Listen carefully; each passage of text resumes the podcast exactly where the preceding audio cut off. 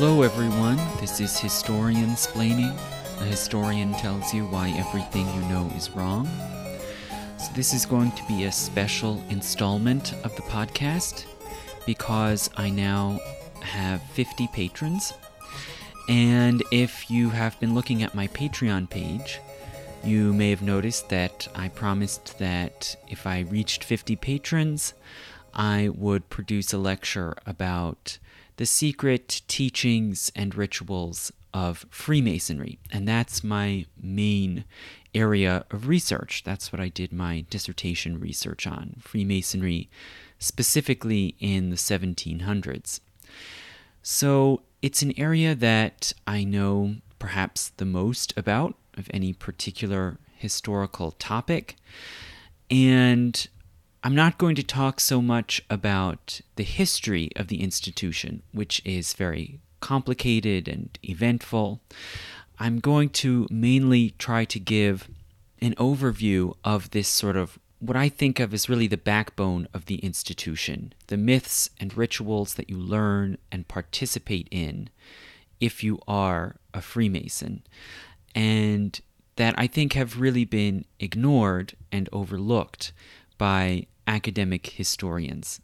I think there's a lot of feeling that if you get into the myths and rituals and symbols of Freemasonry, then you're probably some kind of conspiracy theorist or weird, you know, mystical quack, and that they aren't really proper subjects of historical research.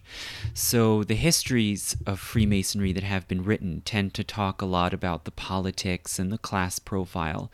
And all of those things are important and interesting historically, but they're sort of missing the main reasons why people actually become Masons and the most important things I think that people get from taking part in Masonry.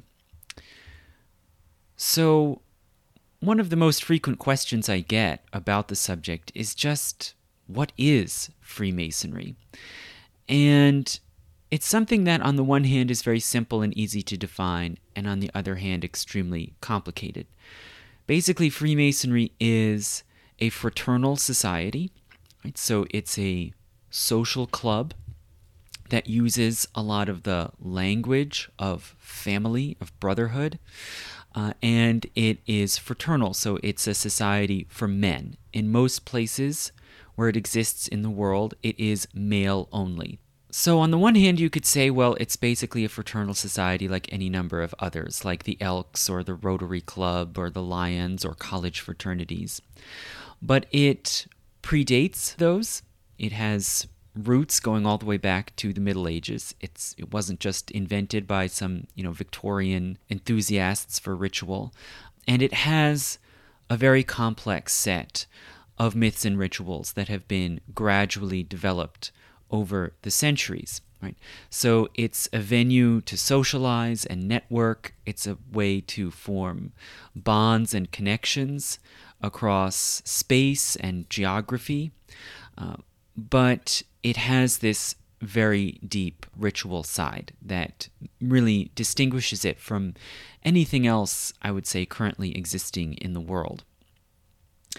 You may know it is built, the basic building block of the Masonic movement is the lodge, a sort of local club that gathers sometimes in its own hall or sometimes in borrowed or rented spaces that might bring together the Masons in a particular neighborhood or town, or sometimes people of a particular industry or profession in a given town.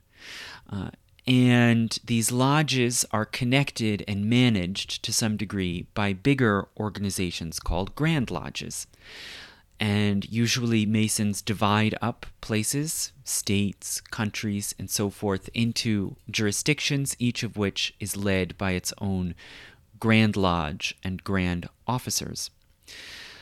Now, this can be somewhat misleading. It can sound as if Freemasonry is this very powerful, uh, sort of centralized group overseeing world affairs. There are a lot of conspiracy theories about Masons kind of pulling the strings of politics or business. And this is not true. Masonry can have a lot of influence, but it's also extremely decentralized. Each lodge is basically like a little independent world unto itself. It controls its own membership, its own money, its own records. And the Grand Lodges, although they have a kind of managerial role and they can sometimes accept or reject lodges as legitimate or not, they don't really have that much power. They're only given as much power or authority as the lodges want to give to them. And there is no World Grand Lodge. You know, it's difficult enough to put together and maintain a Grand Lodge, even for a small jurisdiction like a state or a country. Uh, and a lot of these Grand Lodges are constantly confused or disputing, you know, who's the legitimate Grand Lodge of this or that place. Uh, some countries like France can have two or three Grand Lodges, all kind of vying for support and recognition. Uh, and there's really very little coordination. There are many different branches of Freemasonry. Uh, often their rituals vary somewhat from one branch to another, their policies with regard to women, uh, their political valences or complexions can be different. Uh, in the United States, there's also a traditionally black branch of Freemasonry called Prince Hall, which also extends beyond the U.S. as well. Uh, and there can be constant change in what branches of Freemasonry recognize one another as legitimate or regular uh, you know, meaning following the commonly accepted rules, right? But even that word regular is deceptive because there's no total consensus on what the basic rules of Freemasonry are. Right? So there's a lot of ambiguity, often a lot of you know isms and schisms, as Rastafaris would say, uh, and it is also governed somewhat democratically. It's it it can be a little this also can be exaggerated. You know, some historians like Margaret Jacob try to claim that the roots of modern democracy come out of Freemasonry and they were so egalitarian, and that's that's not really true. There was deference and class difference in Freemasonry, there always has been. But at least formally, officers are chosen by election. Uh, the decisions of whom to admit as a new candidate are decided by democratic vote. Uh, and so ultimately, the power base really is in the members at large, right? This is not a pyramidal organization with some sort of uh, powerful puppeteer at the top although titles like grand master you know can can s- sound that way. That's not really how it works. It's fairly democratic and very decentralized. So as I said before, scholars, although there has been a sort of growth of legitimate academic research on Freemasonry in about the last 25 years. And you now have several historians at prominent universities like UCLA uh, working on Freemasonry and publishing pretty good books about it. They've tended to be very distracted by class, politics, and you might say sort of high intellectual philosophy supposed connections to people like, you know, Isaac Newton or Thomas Paine and so on. And they've tended to ignore the myths and the rituals, which I absolutely maintain are the real bedrock of what Freemasonry is all about. It's why it's survived and persisted through so many years and continues to attract people. And it's what really makes it, gives it power and influence over people's lives. You know, not affiliation with any particular political party or ideology, but the myths, the sort of grand story and the grand picture of the world into which people can integrate themselves when they become Freemasons. Okay, so where did this organization and its defining myths and rituals come from? Well, it grew initially out of the gatherings of actual working stonemasons who worked on major building sites in medieval Europe. which first and foremost means cathedrals, right? Huge building projects that required large numbers of skilled workers who could measure and quarry and carve stone. This is actually a controversial idea, was a controversial idea for some time. There were many historians up until the 1980s. There were historians who still argued that Freemasonry was somehow invented out of whole cloth by kind of gentleman philosophers who just liked symbolism and allegory. Uh, but there is good historical documentation, and I'll talk about that in a minute, that shows that that's not true, that Freemasonry did develop little by little, generation by generation, out of these gatherings of stonemasons at medieval building sites. And these uh, groups of stonemasons would house themselves sometimes and perform work in sort of temporary structures. You might think of them as kind of tarp covered lean to structures at these work sites, which were called lodges. And eventually, by the late Middle Ages, we, there are documents showing that these gatherings of Freemasons, or, or stonemasons, I should say, who worked together, who organized themselves and cooperated on these building projects, started to call themselves lodges. So it's it's a metonym, right? The the word transferred from the structure to the group of people.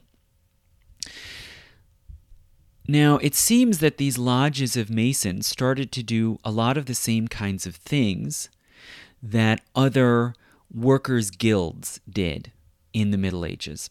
They adopted patron saints, they created secret passwords, secret handshakes, in order to distinguish who was a member and who was not. They created an apprenticeship process where new workers would have to uh, practice and learn for several years before they were admitted as masters of the craft.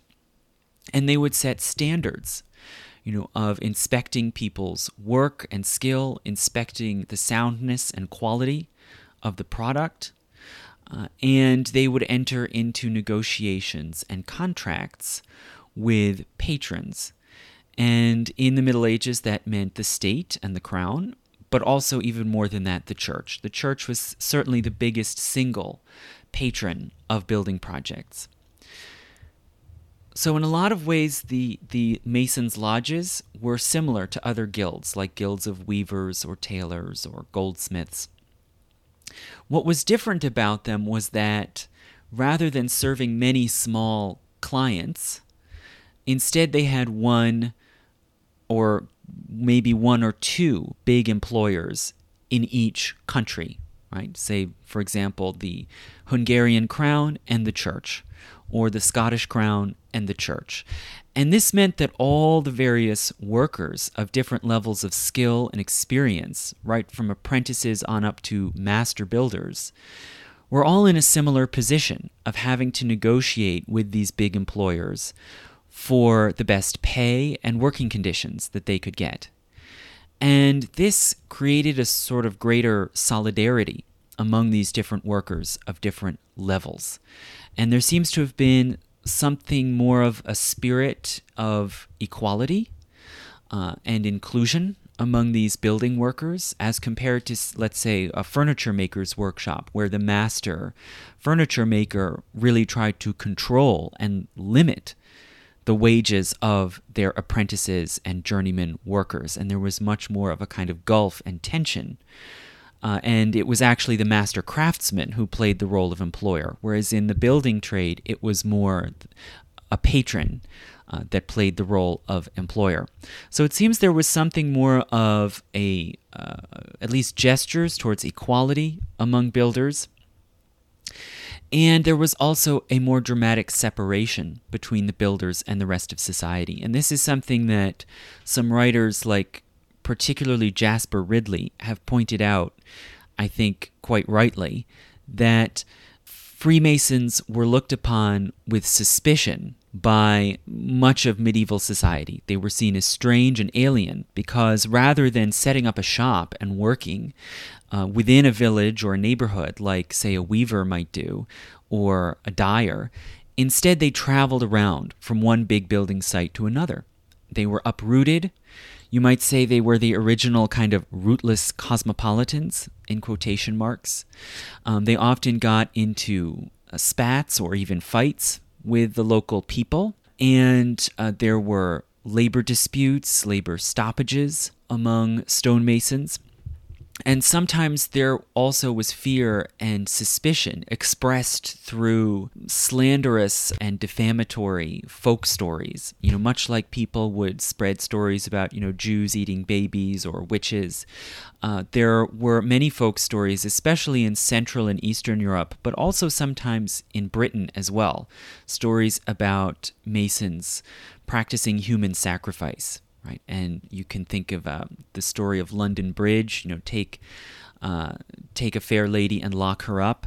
Uh, there are other similar stories from Scotland and Hungary of of people uh, locking or or bricking human sacrifices into their structures to strengthen them, which uh, you know I think represents the sort of the the weirdness uh, with which people associated Masons and Masons themselves it seems from fairly early on, started to talk about themselves as special and distinct and a breed apart from the rest of society. This is the sort of mindset I call Masonic exceptionalism. And this really particularly set them apart from an ordinary guild like like carpenters or or glaziers or whoever. Okay, so how do we know what Masons were thinking and doing at this time? There are there are many external references to money being paid to a lodge, uh, rules being instituted for stonemasons at a certain site, uh, a dispute over money or land, uh, a fight between Masons and townspeople. But the earliest internal records of what Freemasons were thinking and doing, they're quite rare because probably because most Masons were illiterate, right? They worked visually through learning through uh, bodies, uh, watching, practicing, and drawings.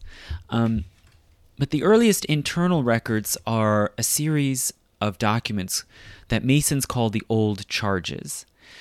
And these are fairly rare written copies of speeches or addresses that were delivered to newly initiated Masons. So, when you would initiate uh, an apprentice as a member of a lodge, you would uh, tell them the sort of generic kind of moral expectations of how Masons should conduct themselves, normal thing for any kind of social group or club in the Middle Ages. And you would also tell them about the history and origins of the Masons' craft. And it seems that the Masons considered their building craft to be the same thing, on the one hand, as the science of geometry. So those words could be used almost interchangeably masonry and geometry. And also, they considered it uh, synonymous with their society, their fraternal group of Masons, right? They were the practitioners of this ancient art of geometry slash masonry. So, the earliest set of old charges that survives is a long verse speech called the Regius Poem, which was first published in 1840. It was found in a private library in England and all the earliest old charges come from England. But it's in Middle English, and uh, it was probably penned somewhere between about 1390 and 1440. Initially, scholars dated it to the to about 1390. Some think it was a little later than that. It's certainly late medieval, but it's in verse, which suggests that it was composed in order to be recited from memory right? And only later was written down. And the composition, looking at the language, the Middle English of it, it was probably composed and memorized much earlier than that, maybe even as early as the 10th century. So it represents medieval beliefs and practices in England. So it's seven it's very long, it's 794 lines of verse.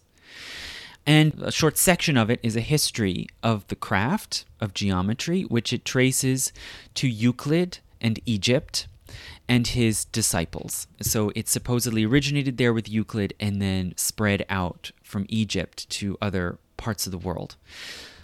So the basic kind of template of the Regius poem of giving this series of charges, telling the rules and moral expectations of the fraternity and the mythic history of the craft going back to antiquity, to the ancient world. That is repeated in many later so called old charges. But the mythology becomes more complex and more elaborate. Egypt and Euclid are still usually mentioned in most of the old charges, but other uh, stages, particularly biblical, become much more prominent. And you see an association with uh, the Old Testament and with King Solomon and Solomon's Temple. Okay, so the next oldest set of old charges after the Regius poem is the so called Cook manuscript, which comes from the mid 1400s, around 1450, also in Middle English. It's written on vellum, which is bound together in a book, and it traces masonry, the origins of masonry, which it usually calls geometry. And it claims that this art of geometry was first invented by Jabal which is a very obscure character mentioned in the book of Genesis. He's a descendant of Cain and a son of Lamech. So Lamech uh, had several sons and daughters who, uh, according to medieval legend, were considered the originators of various trades and crafts like uh, tanning and weaving. Uh, and one of them, Jabal, was the inventor of geometry or, or the building craft. Now, Jabal and his brothers and sisters understood that a great flood was coming, and so before it happened, they carved the the secrets of their crafts onto a pair of stone pillars, which they expected would survive the great flood. Uh, they did survive, and they were discovered afterwards, one by Pythagoras, right? The celebrated and semi-legendary geometer, you know, mathematician of ancient Greece, and the other by the philosopher Hermes.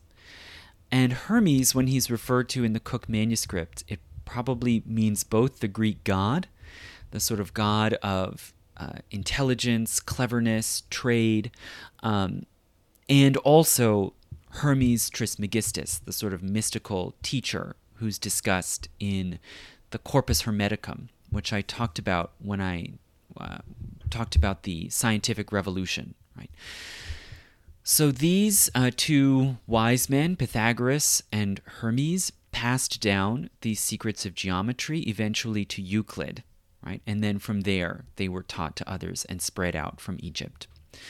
So, this is the much more elaborate and, in some ways, you might say, kind of quasi mystical uh, story of the origins of of masonry in the Cook manuscript.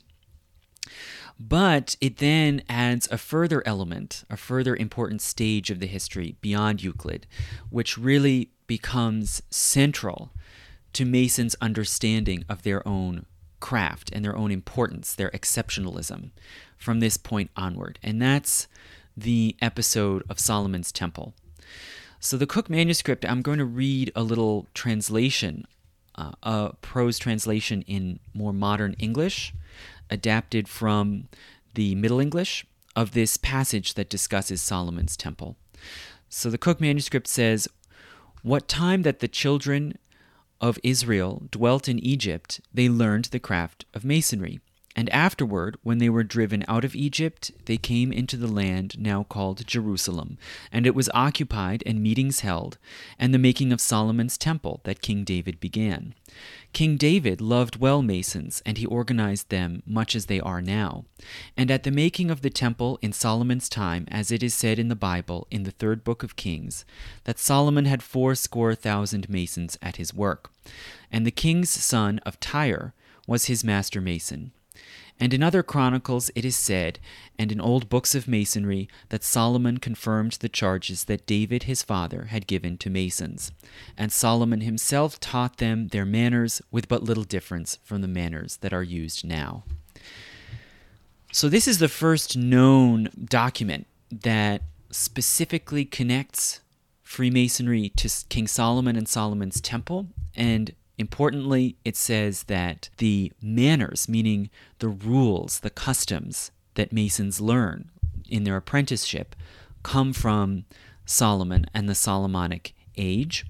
And it claims, we can't know if this is true, but it claims that, that this is not a new idea, that there are many old books of masonry, as it says, that tell about this history with Solomon. And this really becomes a kind of core of how Masons understand themselves. So, King Solomon is described in the Bible as a wise king who had special wisdom uh, and authority given to him from God and from the heavens. Uh, and this is why he oversaw and sponsored the building of the temple, which is a kind of embodiment of the heavenly order on earth right? And really, from this point onwards, Masons always see themselves as kind of almost priestly figures, and there are certain Masonic offices that are even called priest or high priest. They are transmitters and interpreters of this kind of heavenly wisdom and this sort of uh, divine vision of what uh, what the world should look like right? And geometry is kind of the language or the material through which the divine vision is acted out uh, on earth. And if you look at the common symbols that Masons use today in the modern world, you may have seen the square and compass. Those are builders' tools forming a sort of diamond shape. And in the middle, the letter G, right? That's a common, possibly the most common Masonic emblem. And G is is understood to stand for both God and geometry, right? So geometry is a kind of divine heavenly art which goes back to the biblical world and has this special meaning because of the connection to Solomon and, and Solomon's temple. Right? And uh, you'll find one of the most important things that I try to point out about Freemasonry that has been misunderstood is how the symbolic social world of Freemasonry centers so much on kingship and monarchy and the notion of kings being like successors of David and Solomon, you know, uh, anointed by heaven, uh, connectors, links between the heavenly world and the earthly world. Okay,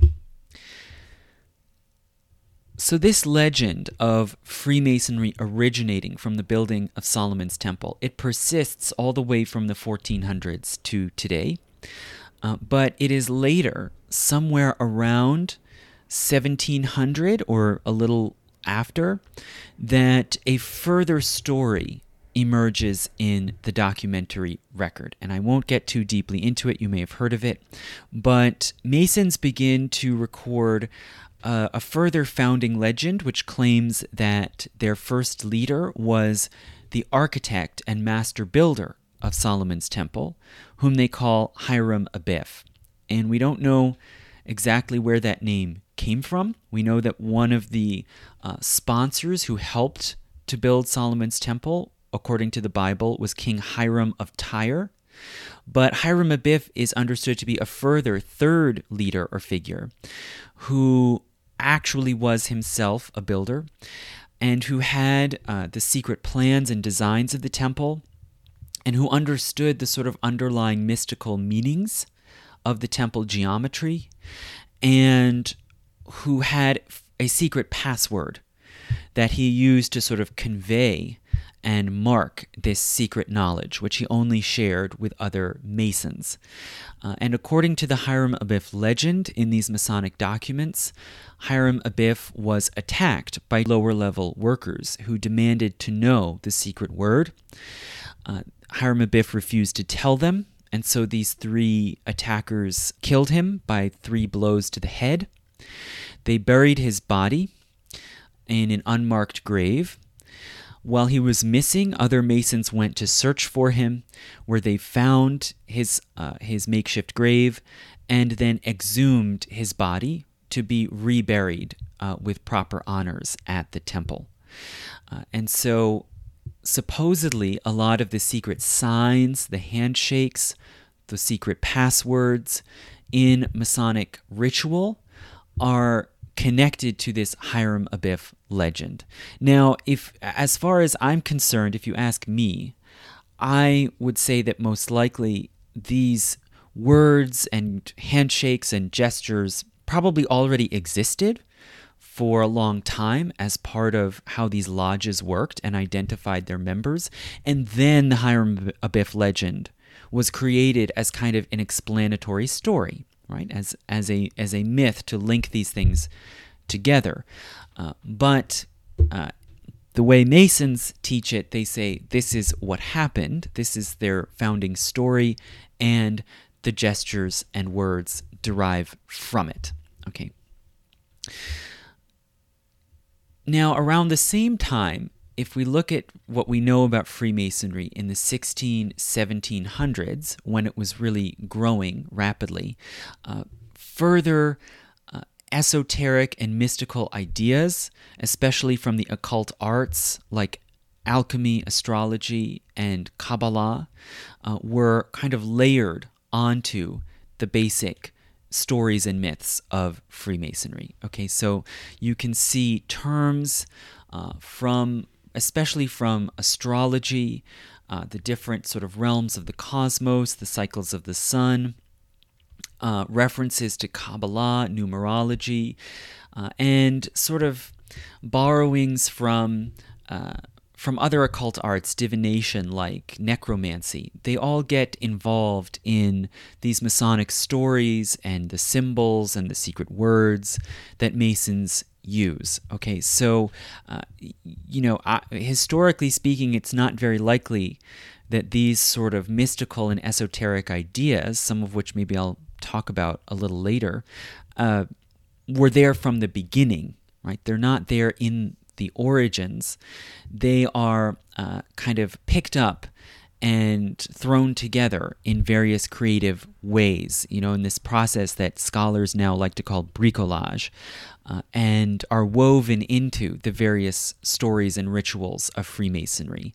And this happens uh, probably both because a lot of stonemasons were being exposed to these ideas and were interested in them, and also because little by little more and more men started to join these lodges and take part in Freemasonry, even though they weren't stonemasons right? They might be school teachers or shoemakers or diplomats or all, all kinds of things. Uh, and they knew about these sort of mystical ideas and like to bring them and use them to sort of elaborate or elucidate the Masonic myths and rituals. Okay, so there's this layering. Right? In the year 1738, if I'm remembering correctly off the top of my head, might have been 37, I'll have to double check that. Um, a man named Andrew Michael Ramsay from Scotland, who was a Scottish Jacobite. You might remember I've talked about the Jacobites before, uh, who had relocated from Scotland to France and worked occasionally for the Jacobite court in exile in France and Italy, uh, gave a speech in which he claimed, for the first time, that in fact the customs and rituals of Freemasonry derived from the medieval crusading knightly orders.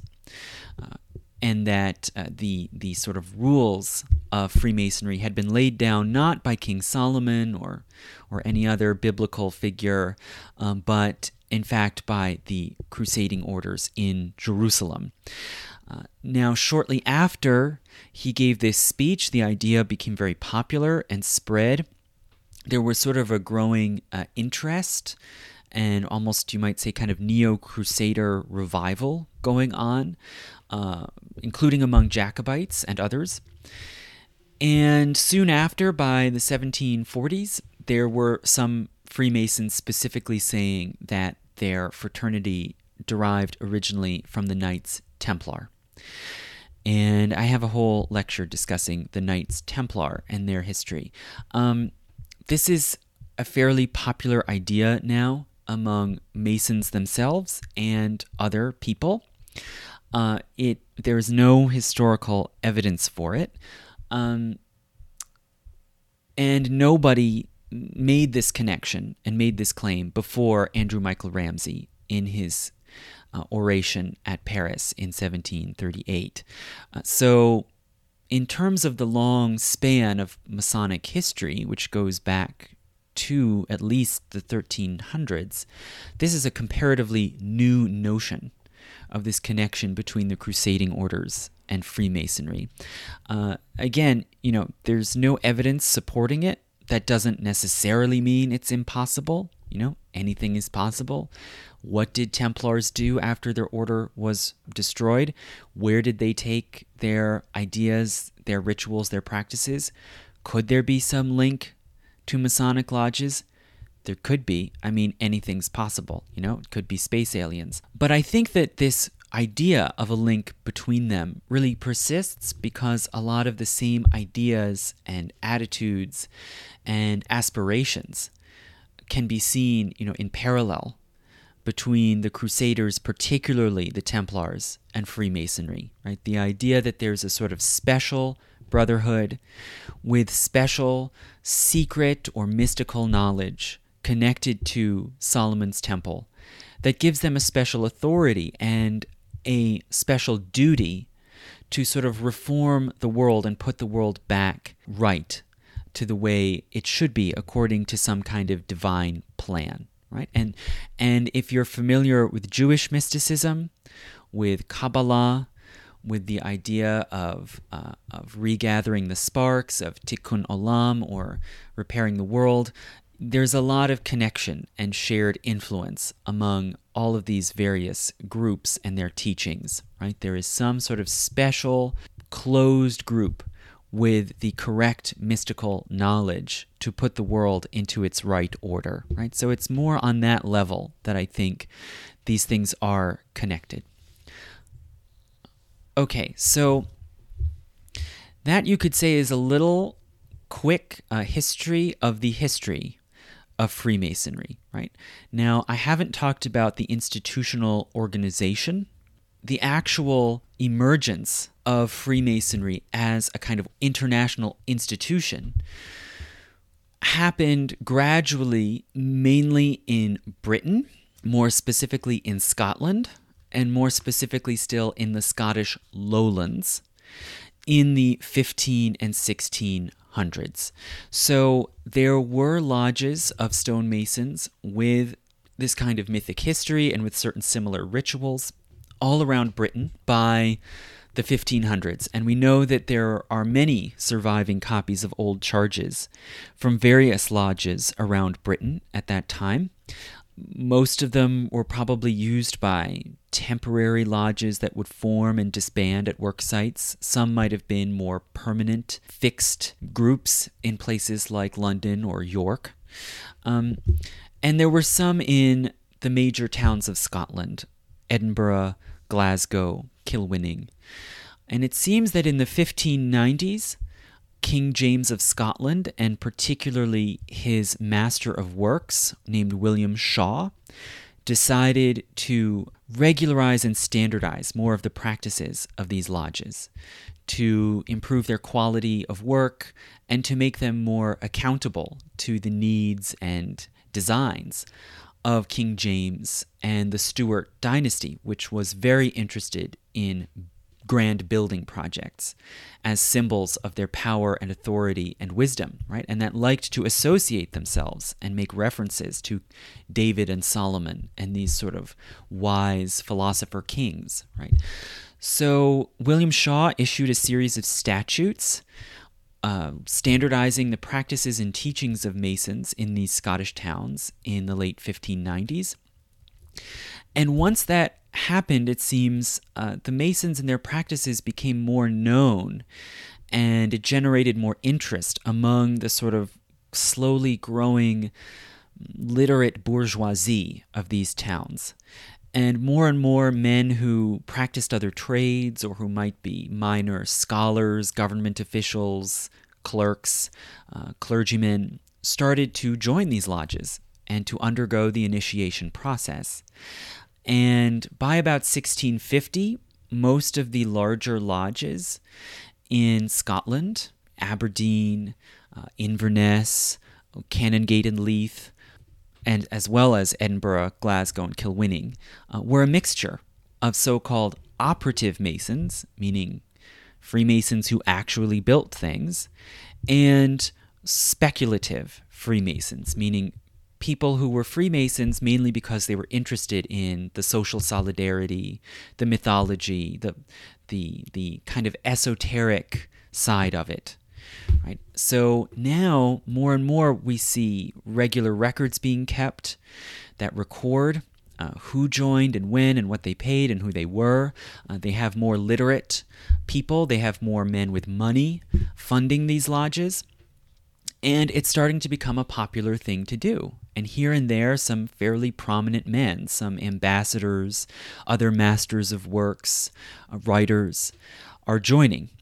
Uh, and in particular, we know about some prominent men like Robert Moray and Elias Ashmole, who was an English uh, artillery engineer and alchemist who uh, founded the Ashmolean Museum at Oxford. Uh, he was a Freemason and he recorded in his journal uh, Masonic meetings that he attended, lodges that he attended. Um, and by 1700, 1710, it there are now several lodges in London. So the movement, using more or less basically Scottish style rules and customs and language, uh, has spread to London and is attracting men of various social classes in London. And in 1717, four lodges in London joined together to form the first Grand Lodge, the Grand Lodge of England. Uh, and this Grand Lodge starts to try to oversee, uh, much like William Shaw had done in, in Scotland back in the 1590s, the Grand Lodge of England tries to oversee and set rules and standards and uh, you know best practices for the creation of new lodges as the movement now spreads through England and then to the colonies. So this is the first Grand Lodge, but it's followed up by the Grand Lodge of Ireland in 1725. Um, I'm, I'm doing these off the top of my head. I think I'm getting the dates right. Right, Ireland 1725. Grand Lodge of Massachusetts. So, this is a provincial Grand Lodge in the colonies in 1733. And the Grand Lodge of Scotland uh, is formed 1736. And around the same time, some of the dates are uncertain, late 1730s, early 1740s, Grand Lodges appear also in France and Spain. Uh, and it seems that there were merchants, diplomats, mercenaries who were traveling from Britain abroad to uh, the continent and were initiating uh, sort of friends and associates in the Masonic customs that they knew. And in some cases, also recruiting Masonic organizations that already existed, right? Guilds of, of stonemasons that were already there. And they all started to come together under this sort of umbrella of of Scottish or more broadly British style Freemasonry, and they then carry it to the colonies and sort of plant new lodges in the Caribbean, South Africa, uh, not uh, long after India, and uh, by 1800 it's a global movement, right? Okay, so so this is how Freemasonry becomes this kind of international uh, social and philosophical club like we know it in the modern world. But I haven't been talking about what you actually did to become a Mason and what marked who was a Mason. Well, that was all highly ritualized, right? So, how did these rituals work? Well, lodges performed a whole variety of rituals to mark transitions in time, to mark uh, when someone became a Mason, when they attained a new office. There are elaborate lodge opening and closing rituals that involve reciting certain lines, often lines from the Bible, lines from Masonic legends, uh, the use of implements, uh, gavels, and squares and compasses. Um, there are installation ceremonies when someone takes up a Masonic office, consecrations when a new lodge is founded, uh, processions when lodges take part in public uh, events, like, say, a cornerstone laying of a new building, they will uh, undertake a ritual procession.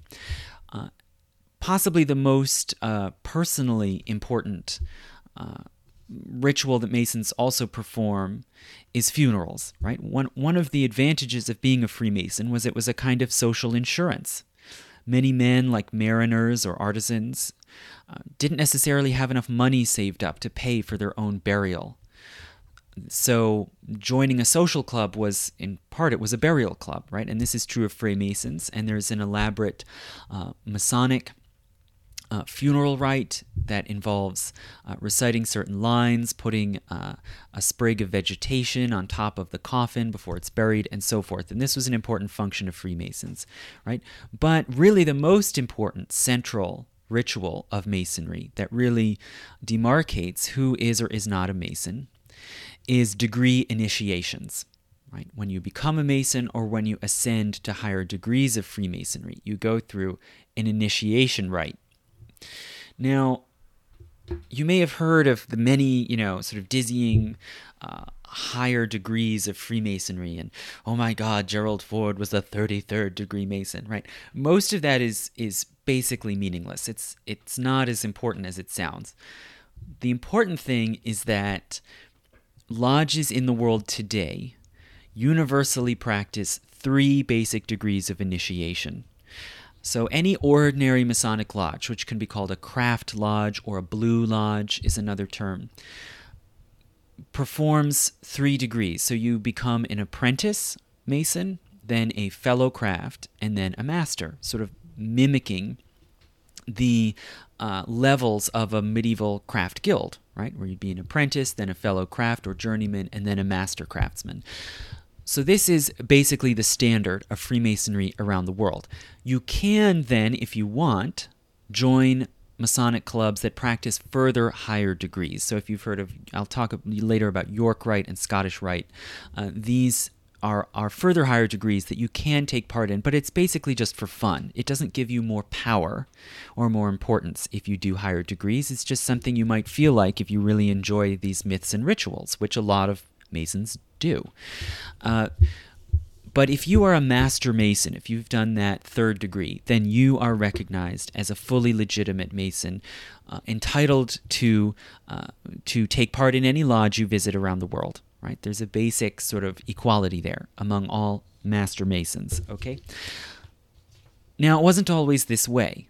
Uh, it seems that initially, from the old charges and other documents, that initially um, there was just one degree.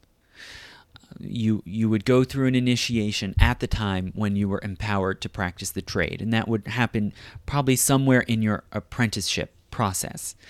Uh, later, this was uh, elaborated and split so that then you there were two degrees. You would have an apprentice initiation when you started your apprenticeship, and then a fellow craft initiation once you were done and you could practice uh, without being apprenticed to a master, right? Okay, so and then and then a third degree was created uh, of master master mason. But before I get into that, um, what we know about the development evolution of these rituals mainly comes from a series of documents called Masonic catechisms. That's what scholars traditionally called them. Uh, so basically, uh, these are documents, handwritten documents, most of them probably written as notes or aide memoire, right, to help people remember the words and stages of these rituals when they had to perform them. And these documents eventually were leaked. Some were even exposed and printed in the 1700s. Um, but they're basically Mason's own notes, right? So they're not always totally consistent, they're not always totally clear or complete, but they're the earliest records we have of what these rituals were and what they taught and how they worked.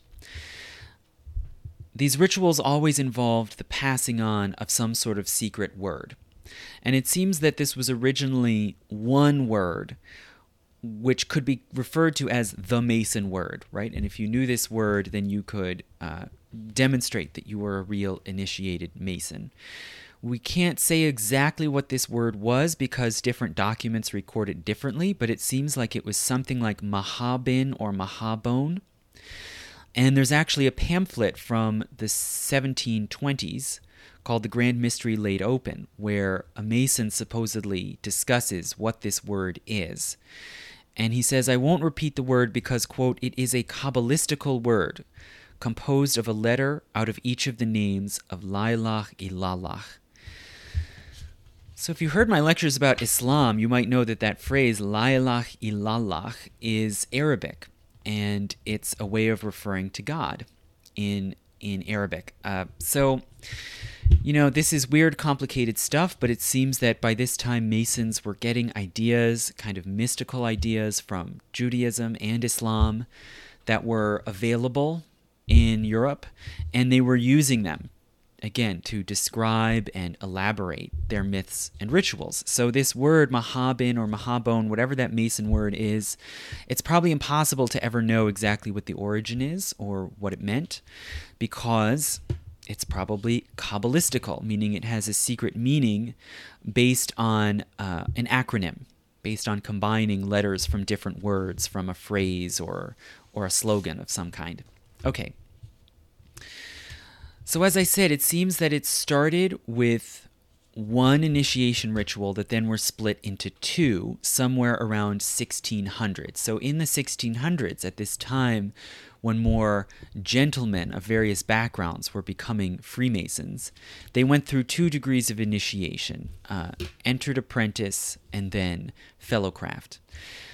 And the earliest surviving document of any sort that describes a Masonic ritual is the so called Edinburgh Register House manuscript, which is a very important document in Masonic history um, and is, a, a, you know, metaphorically a, a kind of key to the gate uh, of Freemasonry, and and which is so important to to read and to understand. And it happens that this document, like all Masonic catechisms, it survived and was found by chance. It was discovered by researchers in the old Register House archives in Edinburgh, Scotland, right? So this was the main center. Scotland, lowland Scotland was the main center of Freemasonry in this early era, right?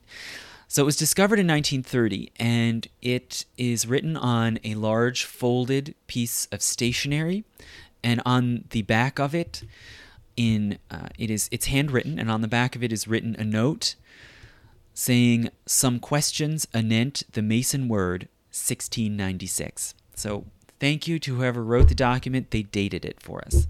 So this is the only internal Masonic ritual document that dates from before 1700.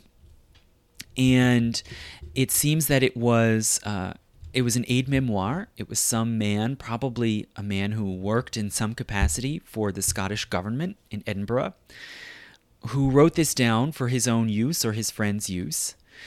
And it's in two parts. Okay, and the first part it has a header that says some questions that Masons use to put those who have the word before they will acknowledge them. So, this is a sort of secret quiz, you could say, where a Mason can ask another man who claims to be a Mason these sort of secret questions in order to test them and confirm that they really are a brother. Right, and uh, and it begins simply with this sort of structure of question and, and answer, with the questioner saying, Are you a Mason? The, the respondent says, Yes. Question, How shall I know it? Answer, You shall know it in time and place convenient. Uh, question, What is your first point? Answer, Tell me the first point, I'll tell you the second. The first is to hail and conceal. Second, under no less pain, which is then cutting of your throat. So, this is describing an interaction where someone is being kind of interrogated, and it starts off by emphasizing how sensitive and important these secrets are, and that if you reveal them to the wrong person, your throat will be cut. And it goes on then to ask about the lodge. Okay. Where were you entered? Answer at the honorable lodge. What makes a true and perfect lodge? Answer seven masters, five entered apprentices, a day's journey from a borough's town, without bark of dog or crow of cock, and so on. And the ninth question is How stands your lodge? Answer East and west, as the Temple of Jerusalem. Question Where was the first lodge? Answer In the porch of Solomon's temple.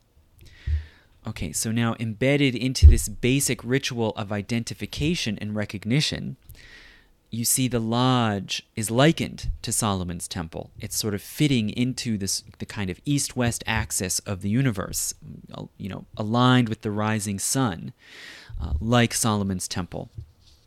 Okay, there are more questions like this that discuss the contents of the lodge. Are there lights in your lodge? Are there jewels in your lodge? And you're supposed to be able to describe the internal layout of a lodge room, which sometimes lodges probably did follow, but also it was symbolic, right? This is a kind of imaginary ideal lodge they're talking about.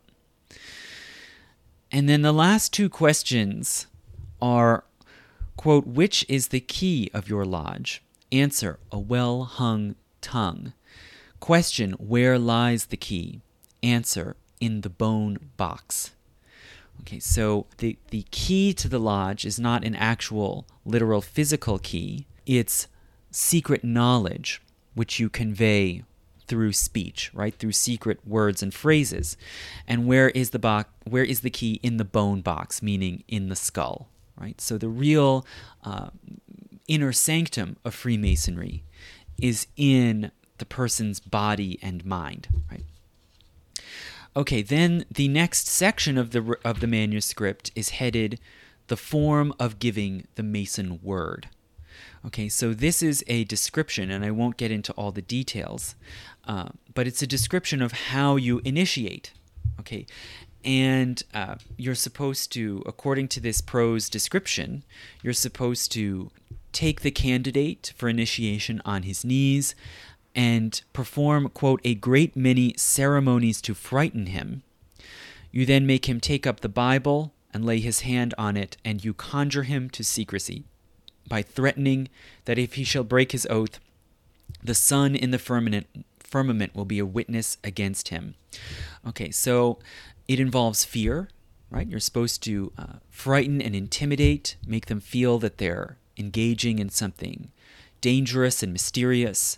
And again, they refer to the sun, right? The idea of the sun as this kind of ordering principle that uh, watches uh, and judges, right? And this is an idea that you probably have seen repeated in Masonic iconography, right? The so called all seeing eye, the eye in a triangle with sun rays uh, bursting out from it. Uh, so it's it symbolizes this idea that there's a kind of uh, a single spirit watching uh, everything, and uh, and that and that somehow acts through the Freemasons. Okay. So he's supposed to take an oath, right, to keep uh, the secrets on the pain of death.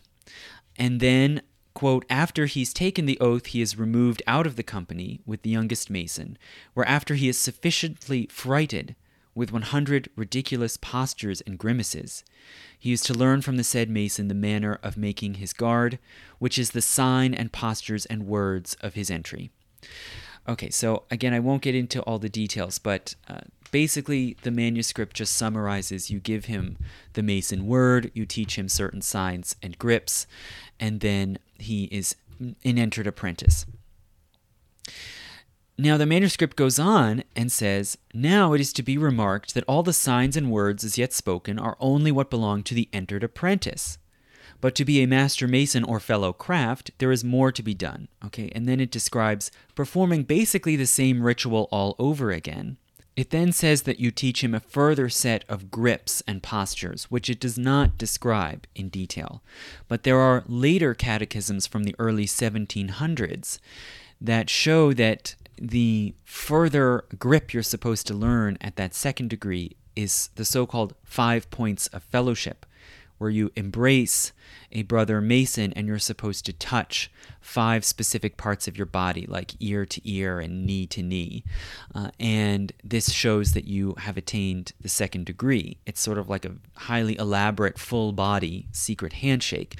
And the legend claims that this uh, embrace, the five points of fellowship, is based on the way the Masons uh, gripped and lifted the body of Hiram Abiff out of the grave. So, this is the first point where you see the rituals being explained somehow as acting out the story of Hiram Abiff and his murder and burial and exhumation. Okay, so that's a sort of, you know, early explanation, you could say, of these first two degree rituals, which happen to be recorded in the Edinburgh Register House manuscript and in later catechisms. Then it seems that by about 1710, but definitely by no later than 1720, a third degree had been added. So, right, so the second degree only made you a fellow craft, then there was a third to become a master mason. And in that one, the initiate plays the role of Hiram Abiff. You're told the story of Hiram Abiff, and you're then attacked ritually, laid on the ground for some period of time, and then lifted up off the ground and told the secret words of the third degree. Uh, and that's why when you receive this degree, it's called being raised a master because you are you are ritually being lifted like Hiram Abiff was taken uh, out of his grave. Okay, so what are the important themes here that we can probably see in these rituals? Well, there's this constant reference to r- death and rebirth, right? Cycles of death and rebirth, right? Uh, the Hiram Abiff legend, which you act out, where you were ritually killed and buried and then lifted again, uh, is very similar to other older legends that we can see, or some older, some not as old, uh, that also involve similar stories of a man or a builder, particularly, being killed and then somehow brought back to life. Um, one story that it clearly echoes or evokes is the story in the book of Samuel, where the prophet Elijah goes to a widow's house uh, whose young son has just died, and he lays his own body on top of the young man's body and then brings him back to life by somehow breathing life back into him. So, this story of Elijah reviving the widow's son from the dead is constantly referred to in Masonic uh, scuttlebutt uh, because Hiram Abiff is one of his titles, Masons refer to him by, is the widow's son. Okay, so they're clearly somehow trying to combine these stories. Um, and widow's son is often used as a kind of epithet or byword for a Freemason, right? So if you say things like, will no one help the widow's son, that's a way for Masons to call on each other for help in distress. So, uh, so that story is clearly woven in to Masonic language, right? There's also the story of the Prentice Pillar, which is more obscure, but there is a story that goes back at least to the 1700s about Rosslyn Chapel, which is a highly elaborate late Gothic chapel in Scotland near Edinburgh, right? So, in this area where Freemasonry as we know it developed. Uh, and that may have some sort of distant or oblique connections to Freemasonry, but you know, it's it's pretty it's pretty iffy. But nonetheless, there is a highly elaborate, ornate pillar carved with entwined vines and uh, tree roots coming out of dragons' mouths that is really the most stunning piece of work in Rosslyn Chapel, and really, you could say one of the masterpieces of late Gothic art. And it's traditionally called the Prentice Pillar because supposedly, according to the traditional story, uh, it was carved while the master builder was away on a, a trip, and a young apprentice uh, carved it to show his own brilliance and virtuosity. And when the master came back and saw that he had been so outshone by the apprentice, he killed him with blows to the head. And the apprentice was then uh, buried in the chapel and uh, is immortalized, um, sort of eternally immortalized by his work. Okay. And so there are a lot of echoes of, of this story with the Hiram Abiff story. The notion that there was this brilliant uh, builder who you could say was a sort of master builder in the sense of his genius, that he had some kind of preternatural knowledge or power, and that he was killed by another envious builder uh, and killed specifically by a blow to the head, uh, and then was buried in the building that he was working on. Right, there are many parallels to Hiram Abiff, and I think that this reflects that the Hiram Abiff story probably emerged out of themes that were common in European late medieval folklore uh, that involve, uh, you know, death, burial, and rebirth and immortality, and that were somehow connected specifically to building and the idea of sacred buildings being eternal monuments to the people who build them. There are some Masonic manuscripts. I'll just talk about a few of these themes that you see in these early Masonic documents. But there are Masonic manuscripts that even suggest that, in some sense, Hiram Abiff uh, is a, a, a, resurrecting hero who comes back from the dead uh, whenever Masons form a lodge. Uh, so, if in the Dumfries number four manuscript from around 1710, uh, there's another catechism, right? A set of questions and answers. And the questioner asks, Where lays the master? And the answer is, In a stone trough under the west window, looking to the east, waiting for the sun rising to set his men to work. Okay. And I love this line because I think it it brings together and encapsulates so much of Masonic beliefs and cosmology, right? There's this uh, axis of the universe that goes east west, right? And that is always being traced by the rising sun. And everything in the world, human life, is constantly being reborn, coming back from the dead with each time the sun rises. And when Masons work, when they form a lodge, open a lodge, and do Masonic work, they are sort of participating in this constant cycle of rebirth with the sun. Okay. Now, you might remember the Edinburgh Register House manuscript makes this kind of oblique reference, saying you have to make many ceremonies to frighten the candidate before you then have them take the oath and prepare them to be initiated, but it doesn't describe, you know, what are these ceremonies. Well, it seems from later texts that there was a particular process that was fairly consistent that a candidate had to go through before they could be initiated and, and receive the secrets. And these involved uh, questioning the candidate as to whether they wanted and were prepared to receive the degree. They would then be taken aside into a dark side chamber, right? Maybe a closet or some other side room. They would be blindfolded and they would be divested of any possessions, coats, sometimes shoes, uh, any money, weapons, anything they had with them would be taken away. They would then be left in this room blindfolded uh, in darkness and silence for around half an hour it seems that's what that's what the some of these early texts say. Meanwhile, the, uh, the brothers of the lodge would be preparing a room with the right symbols and tools for the initiation ceremony. And once it was ready, the initiate would then be brought out of the side room and they would be led around the lodge room where the ceremony was to take place, still blindfolded, pulled by a rope a rope tied either around his neck or around his body. And this would lead to disorientation, sometimes confusion, fear. They could be questioned harshly.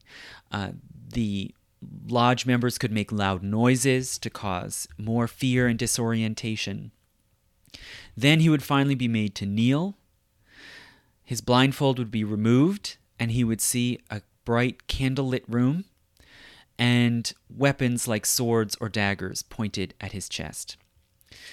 And one particular Masonic catechism, which was published in 1762, called Jachin and Boaz, named after the, the pillars at the entranceway of Solomon's temple. This exposure says, quote, the ornaments borne by the officers, the glittering of the swords, and the fantastic appearance of the brethren in white aprons altogether creates great surprise, especially to a person who for above an hour has been fatigued with the bandage over his eyes, and his uncertainty concerning what is further to be done for his reception must no doubt throw his mind into great perplexity. So the ceremony is designed, it uses isolation silence, darkness, sound, movement, disorientation to, uh, you might say, kind of break down a person's defenses, to put them into even a kind of trance like state of mind before they're then finally exposed to the symbols and the secret words that they learn to become to become a mason or to attain this new degree. So it was a very powerful ritual, and still is a very powerful ritual that can really make a deep impression on people who experience it. And it's understandable that if people like these rituals and find them interesting, they can kind of become addicted and keep wanting to do more and more degrees and to see more and encounter more. The basic outline, now, something that I think is important we have to, uh, keep, to that we have to see here historically is that the ritual follows the basic patterns and structure of a classic rite of passage. So, rites of passage are ceremonies that anthropologists have described and analyzed that people tend to perform when they're somehow shifting from one realm of existence to another and they go they people in many different societies all around the world tend to go through similar processes to mark transitions. Okay the human mind doesn't like sort of fuzzy boundaries. We like clear boundaries and demarcations. Where am i and who am i and what are my relationships right? They, so we mark these things we ritualize them. And it seems that according to the first anthropologist who studied these rituals called Arnold van Gennep uh, in his sort of seminal early book, simply called The Rites of Passage.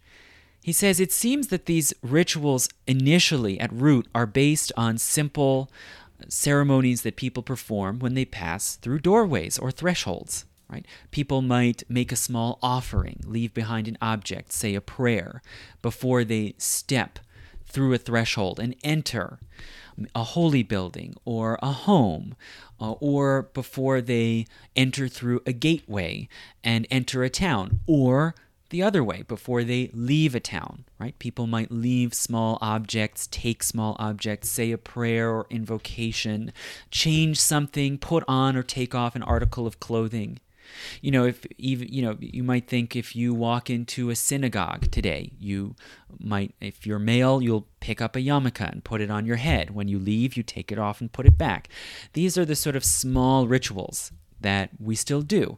Um, and it seems that people take these same kind of little practices from passing through thresholds and they reuse them or elaborate them when they pass through a social or spiritual threshold rather than just a spatial one, right? What about when you join a family or a clan? What about when you join a religious brotherhood or leave one? Uh, what about when you uh, convert? and uh, become a member of a tribe or a religious group? What about when you become an adult? Right? You know, graduations, uh, bar mitzvahs, uh, all of these involve different rites of passage, and some rites of passage can be extremely elaborate, and they tend to involve at least three elements. Okay, and this is Arnold von Gennep described this back more than 100 years ago, and anthropologists have been reusing this basic model since, where they say, well, a rite of passage usually has three stages a separation stage, a transition stage, and an incorporation stage. So, first, separation, where you take yourself out of the familiar environment you've been used to. And that might involve giving up certain objects, taking off certain pieces of clothing, uh, being stripped down. Right? This happens when you, uh, in the Masonic initiation, when you take the candidate into a side room, you take off articles of clothing, you take away his money, his weapons, his possessions, anything made of metal, according to these Masonic manuscripts, has to be taken away. And this enters you then into a transition stage where you're suspended in a kind of partial death, as Van Gennep describes it. Uh, and this might involve blindness, deafness. Often it involves lifting or suspending a person off the ground. So it's almost like they're floating in a nowhere realm. They're no longer a living person connected to the earth. Uh, and a, a, lot of these elements, of course, are in the Masonic initiation. You're blindfolded for a long period of time. You spend a time alone in darkness and silence. Even when you're brought out to the lodge room, you're led around by a, a rope called a cable tow, which often is tied around your neck. Uh, and sometimes the initiates are even told this is like you're being threatened with death and you're supposed to be afraid. Uh, you're in a kind of uh, in in between period, disconnected from life. And then incorporation, where you are brought back to the world of the living and welcomed into a new group or new realm where you now belong. And the incorporation stage tends to involve uh, embracing, uh, signs of intimacy and connection, like kissing, uh, exchange of gifts, shared meals, okay? And all of these things are in the Masonic ritual. Okay, the five points of fellowship is an embrace. Uh, you're asked to kiss uh, the Bible as a symbol of your joining uh, the lodge. You are given an apron, right? Entered apprentices, when they join, they're given a simple white apron. And from that point on, whenever you attend a Masonic lodge or ceremony, you're expected to wear your apron. When you join Further degrees, like fellowcraft or master or higher degrees, you're given other aprons with different symbols, sun and moon symbols, Masonic tools, and so on, to mark your joining this new degree. And then, ordinarily, once an initiation is completed, you share a festive meal and you eat and drink and usually sing. Okay, so it follows this basic. Um, uh, template, this basic process of a rite of passage, and it's supposed to convey the feeling of being kind of reborn as a new person, as a new entity. Now that you are no longer uh, a Cowan or ordinary person, you are now a Mason, and you have uh, you've been enlightened with the secrets and knowledge of Masonry. And sometimes Masons explicitly described it this way. And there's a great passage that was published in newspapers in 1786 where a very powerful German count uh, participated in the initiation of his own son. And the count delivered the charge, right, the, the speech at this initiation. And he argued that, quote, This moment, my son, you owe to me a second birth. Right? So, well, on the one hand, you owe me your, your actual bodily birth, I am your father, um, you also now owe me a second birth, a kind of spiritual or mental birth uh, that you've experienced through the Masonic initiation. Okay, so a lot of the Masonic rite of initiation you can see as as following a typical uh, rite of passage, but there are some weird elements. Um, some things I mentioned might sound strange. Why do you get rid of any metal? You know, I think there's an alchemical symbolism to that. Um, why the cable tow? You know, I don't know. that could be probably debated. Um, different Masons might have different explanations. But there's one particular weird aspect of the Masonic initiation ritual that I think is especially important, and it's mentioned in one way or another in almost every surviving description, early description of the ritual, where something is done to one of your feet or shoes. Um, maybe a slipper is placed over one of your feet or over one of your shoes, and you're told how to walk when you're led into the lodge room. And you're supposed to walk in a sort of shuffling, sideways gait. Okay, so Jachin and Boaz, which I already uh, quoted earlier, says that the candidate has to be told, quote, to step in the proper manner. And then when he takes the oath and is given the Mason word, he has to be set down kneeling on a bare knee, okay? And later, when you're questioned about your initiation, you're supposed to say, quote, I was neither naked nor clothed, barefoot nor shod, deprived of all metal. I was led to the door of the lodge in a halting, moving posture. Okay, another pamphlet uh, describing the ritual called A Mason's Confession from 1727 says that the keeper of the door who prepares the candidate has to, quote, loose the garter of the candidate's right leg stocking, roll down the stocking, fold up the knee of the breeches, and then requires him to deliver up any metal that he has upon him. So all of these documents say you have to have one knee bare, okay? It's uncovered. Your stockings or pants or whatever have to uncover one knee, and you have to walk in a weird sideways shuffling manner probably because something has been put on one of your feet. Okay, what's that about? Why do they do that? And does it mean anything?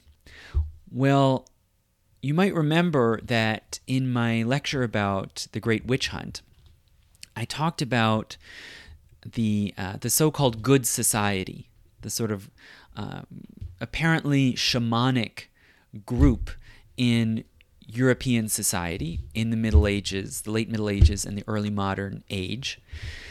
People who believed that they had a special connection to the world of the dead, that they could travel to the world of the dead and return, like shamans in many parts of the world.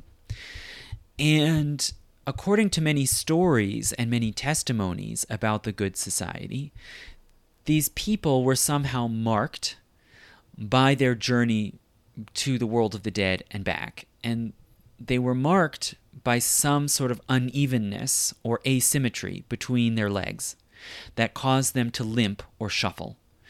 And there are all kinds of figures in European mythology and folklore that are somehow part living, part dead, or part mortal, part immortal and these people have something wrong or something uneven about their legs. Uh, Achilles, right, who has one vulnerable heel because that's his mortal side, right? Uh, the Fisher King, who has one unhealing injury on one of his legs. Uh, Pythagoras, whom the Masons talk about constantly as a progenitor of the craft. Uh, he supposedly had one golden thigh. Oedipus, the swollen foot, right? There are all kinds of figures like this where there's something uneven about their legs, who often are described specifically as having a strange limp or gait. And this distinguishes them as having somehow, you might say, one foot in the grave, right? Being partly of the world of the living and partly of the spirit world or world of the dead.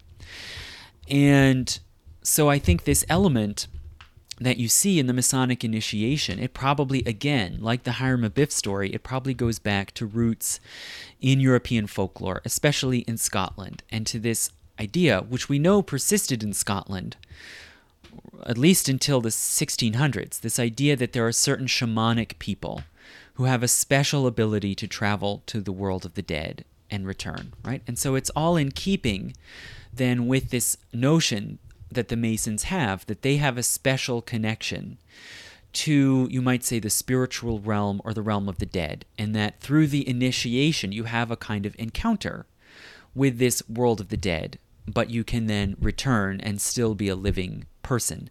And there's actually uh, some of these uh, Masonic catechisms specifically say that you have to kneel on the ground with your bare knee touching the ground, right, with this direct connection to the underworld, and you are then shown the images of the coffin and tomb of Hiram Abiff, right? You have this direct connection to the world of the dead, the underworld, the spirit world, whatever you want to call it, and that you then carry this with you as a Mason.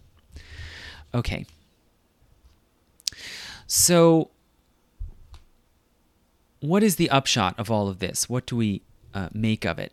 Well, these are all observations that I've made about the sort of legends, the, the rituals, the iconography of Freemasonry, right? That I think are all related and tell a certain story. These aren't necessarily the things that matter most to all Masons, at least they're not alone unto themselves.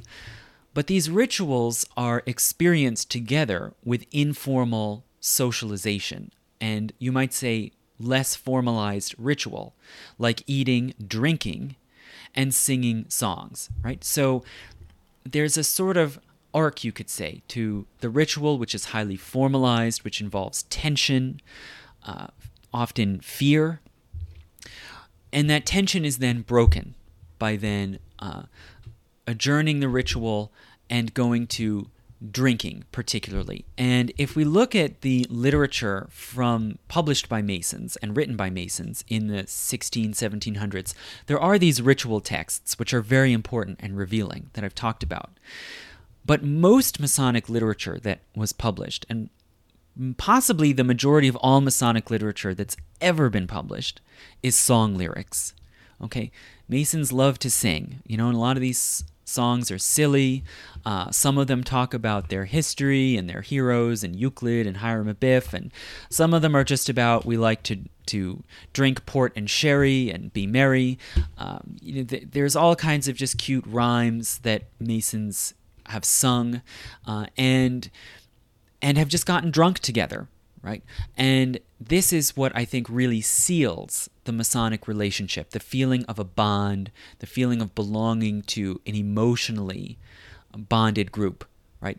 Uh, is, is first the rituals and then the the singing and drinking together, right? And this is what builds the feeling of brotherhood and fellowship which is what Masons constantly talk about, right? When Masons talk about why they're Masons and what they get from it, they don't say, "Oh, it's because I'm I'm a Whig or because I believe in the Enlightenment or constitutionalism or any of that junk." It's the feeling of brotherhood and fellowship that you share especially with other Masons that nobody else knows, okay? And alcohol is a drug, right? And so in a lot of ways these things these things go together. There are many other mystery cults. You know if you want to talk about the eleusinian mysteries uh, the mithraic mystery cult many of them use some sort of psychotropic drugs right? If not alcohol maybe mushrooms or some other kind of fungus. Uh, and they use chant. They use periods in darkness and isolation to alter people's mental states to put them into some kind of ecstasy and before you then bring them into the group and share the secrets right? And this underscores the the bonding of the group right? So the formal ritual and the informal socialization you could say are are links in the same chain right? And all of this the the the feeling of emotional connection the feeling of of secret mystical insight all of these things i think help to deal with death and mortality right? Symbols of death uh, are common. You know, skulls and crossbones, coffins, they're all around Masonic iconography. And so are the various symbols from mythology of connections, of bridges that cross the gap between the living and the dead, like Solomon's Temple, of course, the Garden of Eden, the Tree of Life. All of these are referred to in higher degree rituals, especially Jacob's Ladder, right? The axis connecting the earthly world to the heavenly. All of these are used and repeated over and over in Masonic rituals. And again, the most important, practically speaking, the most important rituals Masons perform is funerals for their members, right? It's it's uh, belonging to this fraternity helps you to cope practically and mentally with the prospect of death, right? And and all the stories, the Hiram Abiff story, involve somehow facing death, but leaving behind a, a legacy. Right? Okay, so the final comment I'll make is that all of this is important to understanding what Freemasonry is, why people join, what they take from it. Non Masonic historians need to know this. Just as non Masonic historians need to know the content of Christianity and the Bible in order to understand American history or European history or the West Indian history, you have to know what Freemasonry is about and what Freemasons believe and what they do. Uh, it's it it is historically impactful, right? Masons make reference to these myths and rituals to convey what they think about their own lives and about historical events. And you have to know what they're talking about. So I'll just end with this example, which comes from the funeral for General Joseph Warren, who was an American revolutionary patriot and organizer, you know, a major leader of the Sons of Liberty, uh, and one of the first leaders of the Continental Army uh, in Massachusetts in 1775. So, Joseph Warren was a compatriot and a major influence on John Hancock and on the formation of the First Continental Congress and the Continental Army. And he fought in the Battle of Breed's Hill, also more popularly known as Bunker Hill. And he was killed when he was starting to retreat, right? When the Americans were ceding the hill to the British. And he turned to help lead the retreat, and he was hit by musket balls in the back of the head and killed the Americans were forced to to withdraw, and so the British quickly buried his body and other casualties in shallow makeshift graves. Months later, in the spring of 1776, after the British withdrew from Boston, the Americans were able to retake control of the hill and they wanted to exhume and rebury whomever they could find sound familiar. Uh, and most importantly, they wanted to find and exhume the body of Joseph Warren. And so, friends and associates of Joseph Warren, including Paul Revere, were able to identify his body because he had a fake gold tooth, which Paul Revere had made for him. Paul Revere was a metal worker. So they were able to identify the body and they took it to be reburied with honors, with both uh, honors as an American patriot and also Masonic honors, since he was an active Freemason and he was a member of the same Masonic lodge in Boston as John Hancock and Samuel Adams and Paul Revere. So the otherwise obscure Mason Perez Morton was tapped to give a eulogy at the uh, funeral service held at King's Chapel in Boston, right, at the Anglican Chapel in Boston, where he was memorialized before he was reburied. And Perez Morton, in his uh, eulogy, he celebrates Warren as a great patriot who had died not only for his country, but for the cause of liberty and mankind.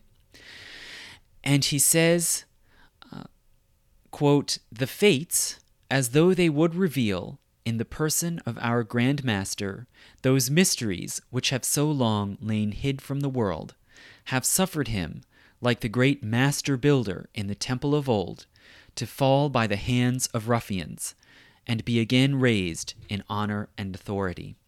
We searched in the field for the murdered son of a widow, and we found him by the turf and the twig, buried in the brow of a hill, though not in a decent grave. So obviously, Perez Morton here is likening Joseph Warren to Hiram Abiff, a sort of wise leader who was killed by those who were resentful and envious of him and had to be buried and exhumed and reburied. Right? And so, in this way, the, the temple served as a monument to Hiram Abiff. And in the same way, Morton is implying that if the American revolutionary experiment succeeds, it will be sort of his temple. It will be his monument that will survive him and that will make his life and death worth it. You know, this was a very, you know, stately, formal, erudite sermon that Morton was giving at this funeral, but it was also he was using very intentionally this coded Masonic mythological language to convey a certain meaning and a certain kind of mythical interpretation of events to fellow Masons. Now, a lot of people through the years, of course, have associated and connected Freemasonry with the American Revolution. And there are a lot of connections there, and you may know Franklin and Washington and so on were, were Masons.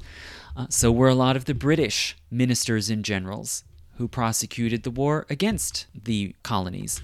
Uh, but this is just one example. Masons all around the world, in all kinds of different events, have tried to make sense of things by fitting events and fitting their lives into this kind of ongoing mythic cycle of death and burial and rebirth, whether literally or figuratively rebirth. So, this is why everything I've been talking about here about the Masonic myths and rituals is important. You know, obviously it's important to Masons themselves, if that's what they're into, and they usually are, but it's important to the rest of us as well to know what this is all about. So, thank you so much uh, for listening. And again, this is a bit of a milestone. I have 50 patrons now. If you want to keep these lectures coming, and if there's particular things you want to hear about, uh, please uh, email me at historiansplaining at gmail.com. And I encourage you to go to Patreon and become a patron, even if it's just for a dollar, and you'll get access to all of my uh, patron only lectures, including my last one about the West or Western civilization. Thank you.